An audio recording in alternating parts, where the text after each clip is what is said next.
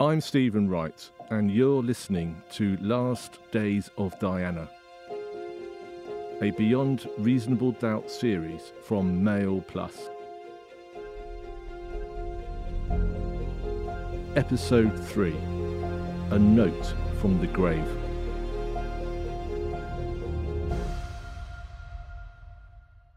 In the first two episodes of this series, we've taken a forensic look at the events leading up to and immediately after the death of Diana, Princess of Wales. You might be wondering why a true crime podcast is looking at the story. But the fact is, a crime was committed, although not everyone agrees what the offence was. And her death prompted an unprecedented three year investigation by Scotland Yard. It's undeniable that Diana's death in a car crash was unlawful. So, in the next few episodes, I'll be examining, with the help of key figures, who was really to blame for her tragic death. I'll also investigate why some pointed the finger at the royal family and speak to those involved in the inquiry into her death. In order to understand why people were so shocked by her death, it's important to appreciate just how popular Diana was, and still is. Diana died in 1997, yet to this day she remains an icon.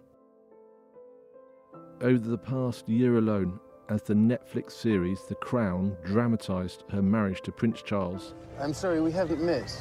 We have. I was in costume at the time. Sarah Spencer's younger sister. Uh, the Mad Tree. Diana. yes, yes. And the real life drama of Megxit was splashed across the front pages. Buckingham Palace has confirmed that the Duke and Duchess of Sussex will not be returning as working members of the royal family. It has been our privilege to serve you, and we will continue to lead a life of service. Were you silent or were you silenced? Newspapers and social media have once again been filled with photos and speculation about how Diana might have reacted if she was still alive today.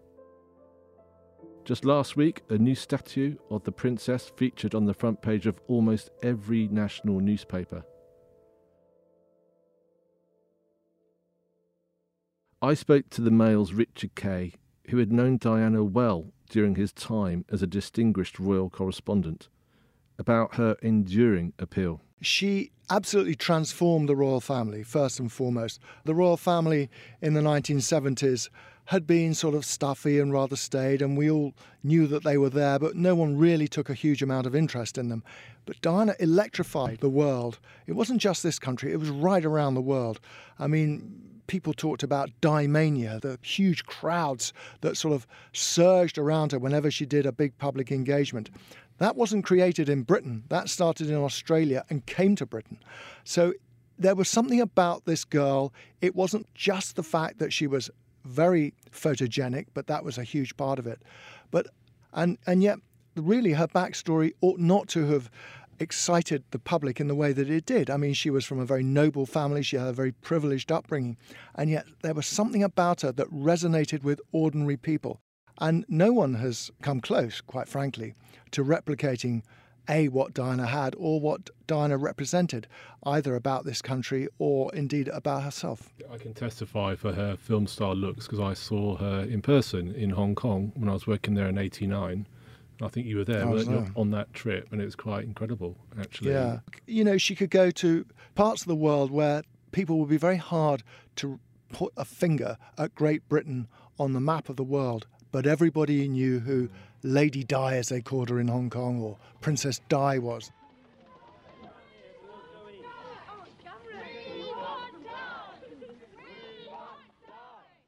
People's interest in Diana fueled the media coverage of her life. I mean, even I took an interest in what was happening that summer. It was a real sensation. The Saint Tropez villa of Diana's friend Mohammed Al Fayed. In full view of waiting press and TV cameras, the princess went to the beach beside it today. She seemed unconcerned this time by all the attention. It was a real media circus, wasn't it, Dai? It was tabloid news every day. Dai Davies was head of the Met's Royalty Protection Squad during the summer of 1997. And of course, when they weren't there, she made that incredible statement you're all going to have a big surprise. Well, we never did know the biggest surprise was when she died. But again, she could titillate and tantalise the press and play some off against each other. And again, on that first holiday, uh, it's very interesting because subsequently she she was alleged, as we know, to be pregnant. And one of the, uh, funny enough, one of the pictures that uh, circulated was her in a leopard skin swimming costume with a bulge. Well, the truth is, when that was actually taken, they hadn't even met. So that shows and starts to show the kind of nonsense that emulated later, as we will find out.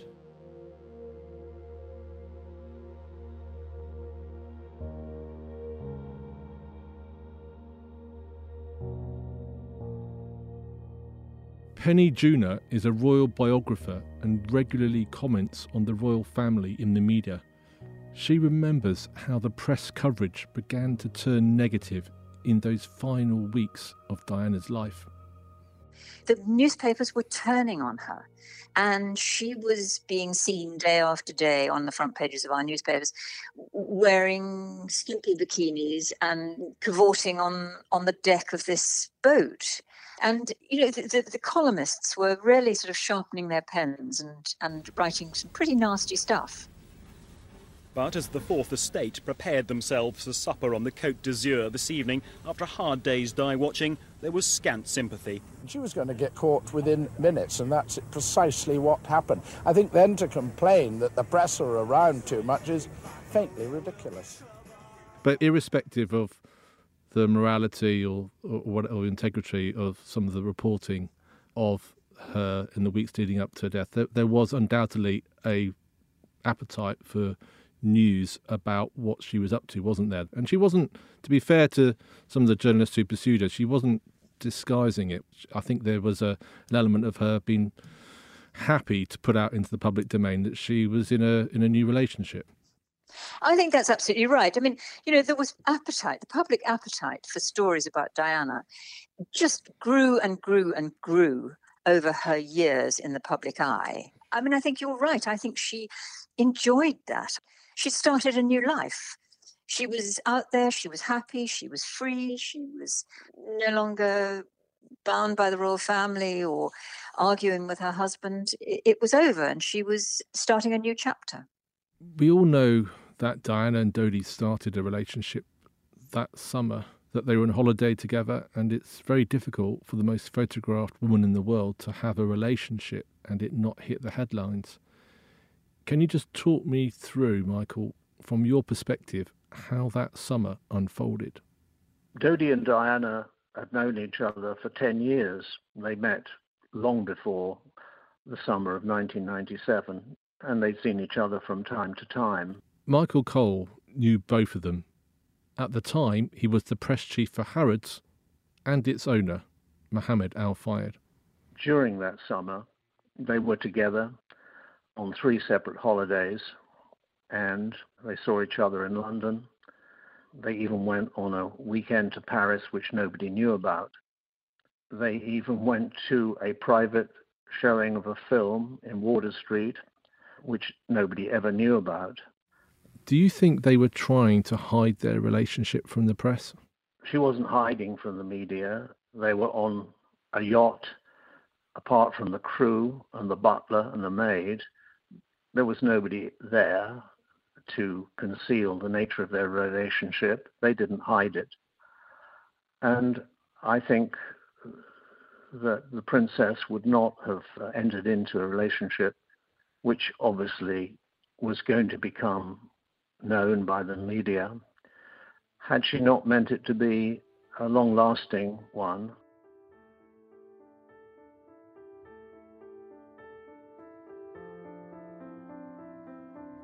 Princess Diana spent her last week with Dodi Fayed on a yacht in the Mediterranean. A horde of paparazzi followed their every move, snapping photos of the pair swimming and lounging in the sun.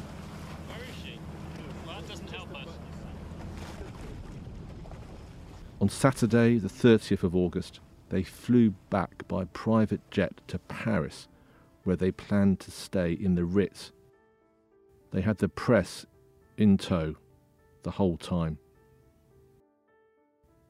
The pressure of the press interest was intense and was beginning to bother Diana, as she told the Mail's then royal correspondent, Richard Kay, when he spoke to her on the evening of the crash.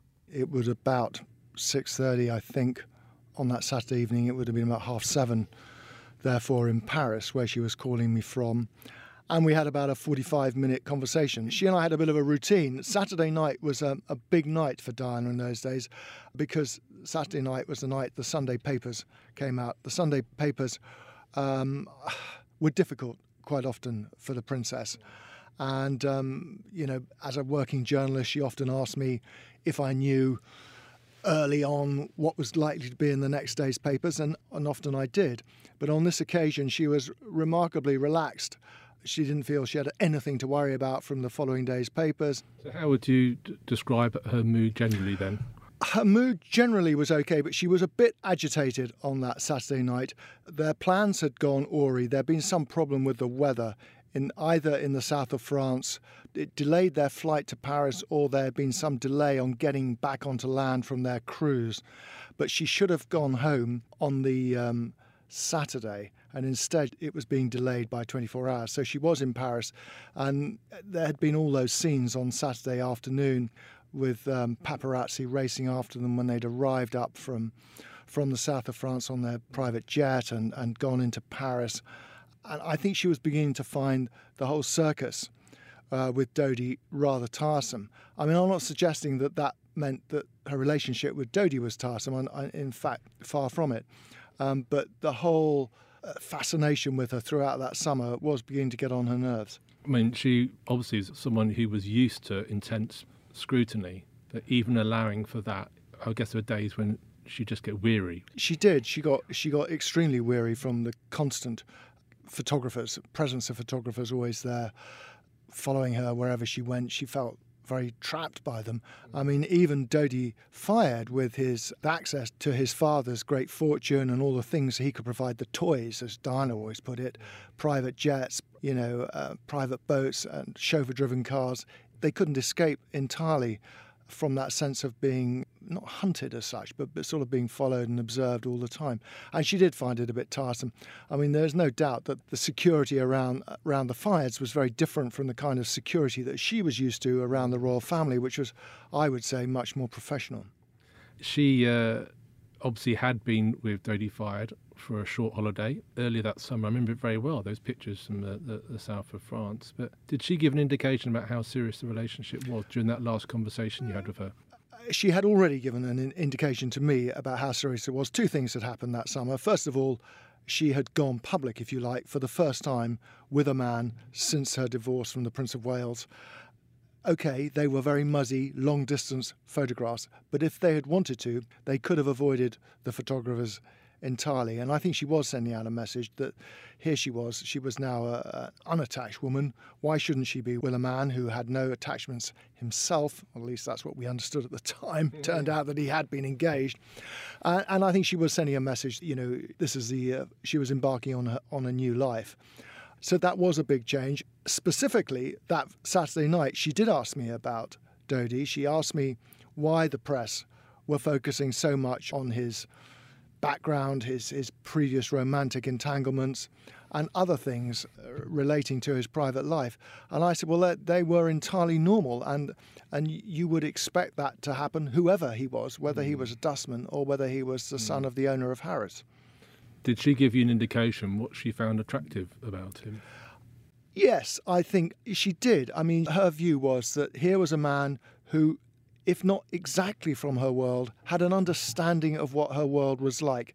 He'd been characterized as a playboy. He'd had a very privileged upbringing as the son of Muhammad Al Fayed. He'd wanted for nothing. He'd played at various things throughout his life. He really didn't have to work for, for a living because he was a rich man's son.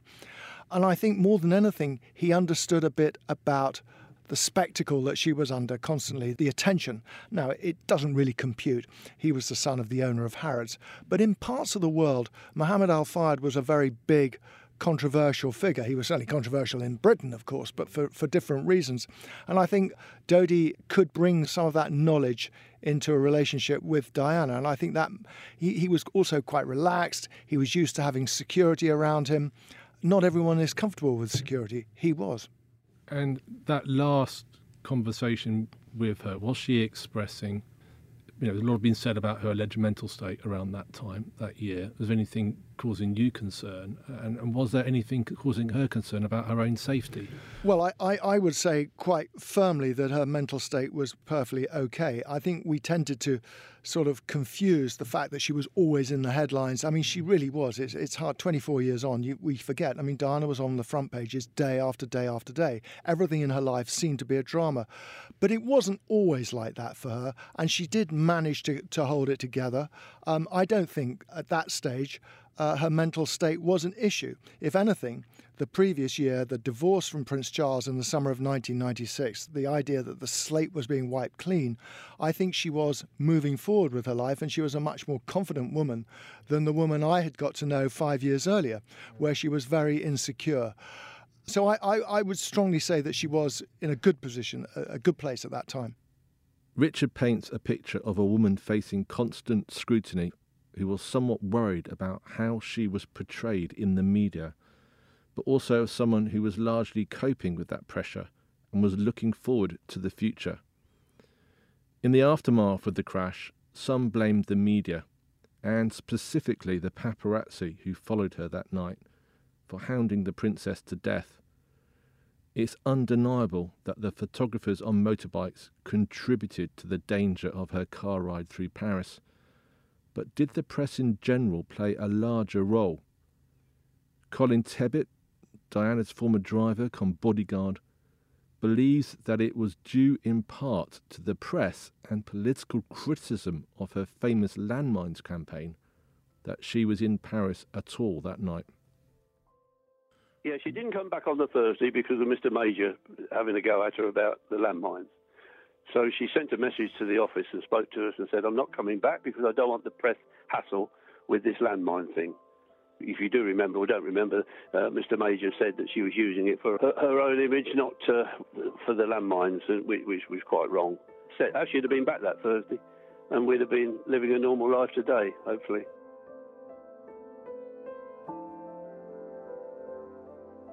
Regardless of whether or not that was the reason they were in Paris that night, it's worth noting that it was definitely a last minute decision to be there. If there was a conspiracy to kill her, how would those involved in the plot have been able to plan the crash at such short notice?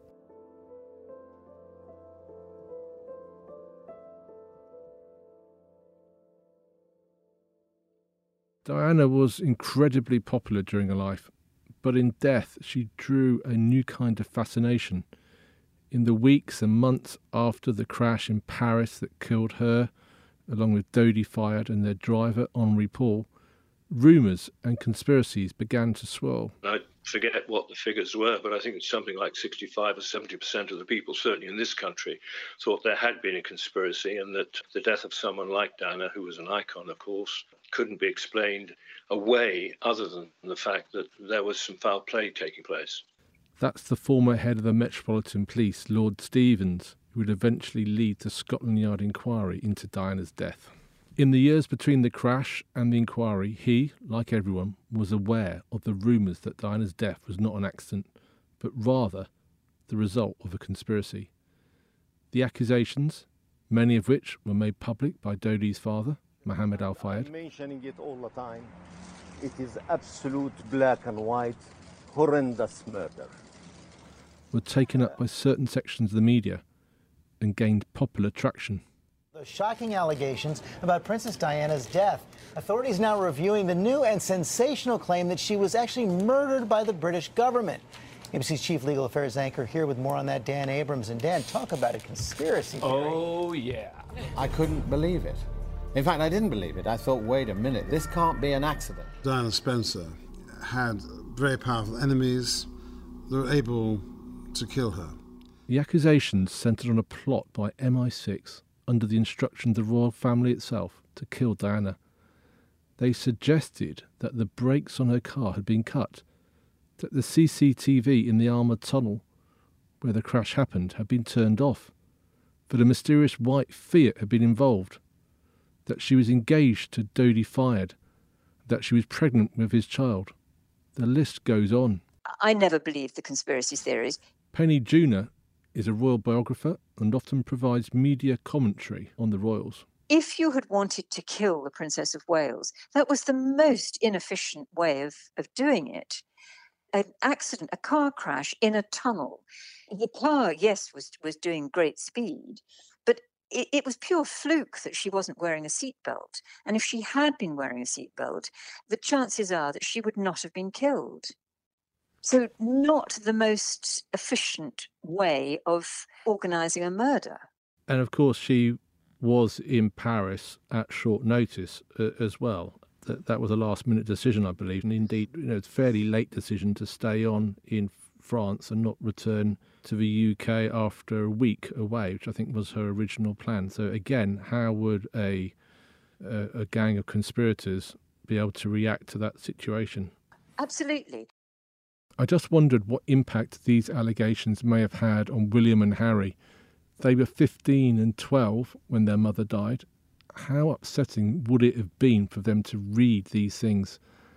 And of course, though they were older at the inquest, also to hear some disturbing and intimate details about their mother's private life aired in public. You can't underestimate how upsetting this whole whole thing must have been for those boys. Uh, I mean, just a year on after their mother's death, they staged a protest and didn't want to go and be photographed. Uh, I think it was going back to school or something, and they told Sandy Henney, who was then the Prince's Prince of Wales's press secretary, "We're not doing this. We don't want to, you know, parade in front of the press." And she said, "Well, look." They they came to a deal. They wanted basically they wanted the press to stop writing about their mother. They wanted to let their mother rest in peace. And they agreed to meet the press and to, to do this little photo session mm-hmm. on the proviso that they could say, please, enough is enough, and, you know, let's move on. And that was a year after her death. And here we are, 25 years after her death, and mm. still details of of everything about you know her life her private life, her love life, her death, everything is just being re- rehashed again and again. And I think the impact on, on both William and Harry has been enormous. To lose your mother at that age is bad enough, but for it to be all over the papers and a lot of the reporting being, shall we say, highly suspect must have made the whole situation so much worse. Absolutely. I mean, I, I think I feel very, very sorry for those for those two men, boys as they were. I, I think life has been very, very difficult for them because everybody has a, a an, an idea about you know they think they know the truth.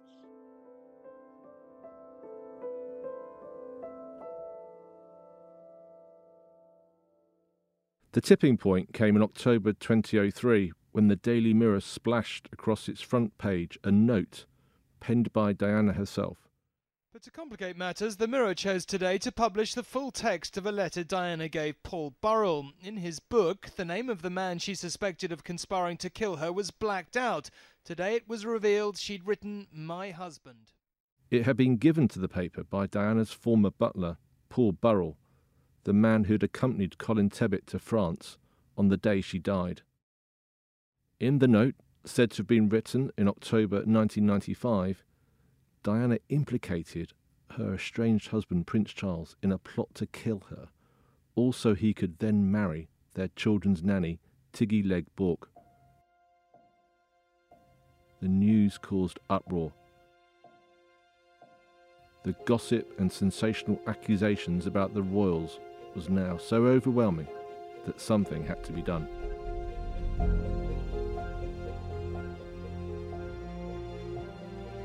You've been listening to Last Days of Diana, a Beyond Reasonable Doubt podcast series for Mail Plus with me, Stephen Wright. Next time,